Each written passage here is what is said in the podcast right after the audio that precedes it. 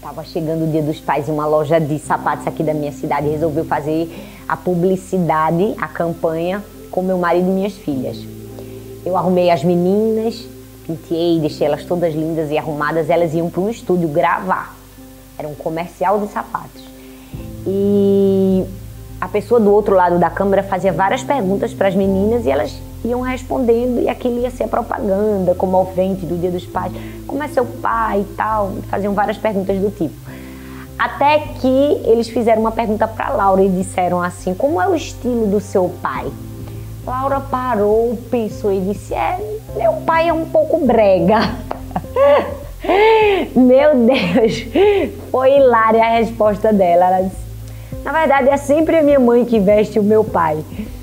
E talvez se fosse outra pessoa anulasse aquele vídeo, mas foi exatamente esse o vídeo escolhido para a campanha de Dia dos Pais. E foi o que fez mais sucesso. Por quê? Porque foi sincero, porque teve sinceridade. É, eu penso que às vezes ao longo do tempo a gente vai perdendo essa sinceridade que a gente tinha na nossa infância, né? As pessoas, a sociedade, elas vão impondo filtros pra gente e vão nos formatando a uma maneira de ser, de falar, de pensar, que faz com que a gente perca a nossa verdadeira essência.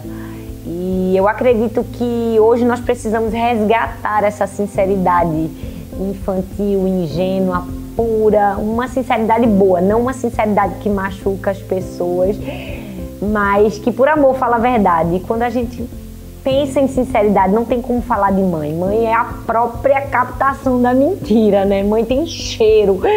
Ela percebe quando alguma coisa tá errada, quando alguém mentiu. E mais do que isso, mãe também é, é a essência da boa sinceridade. É a sinceridade prudente, é a sinceridade sábia, a sinceridade que ensina por amor. Hoje eu quero compartilhar comigo e com você a importância de buscarmos a verdadeira sinceridade, a sinceridade nos nossos relacionamentos. Por que dizer sim se nós não desejamos dizer sim? Por que querer mostrar para as pessoas aquilo que não está no nosso coração? Por que ser uma pessoa de fora de um jeito quando por dentro você é de outra maneira? Por que as pessoas querem fingir que querem dizer sim quando querem dizer não? Fingir que está tudo bem, quando na verdade ainda existem coisas a serem resolvidas. É, fingir que é uma pessoa da porta para fora, quando se é outra pessoa da porta para dentro.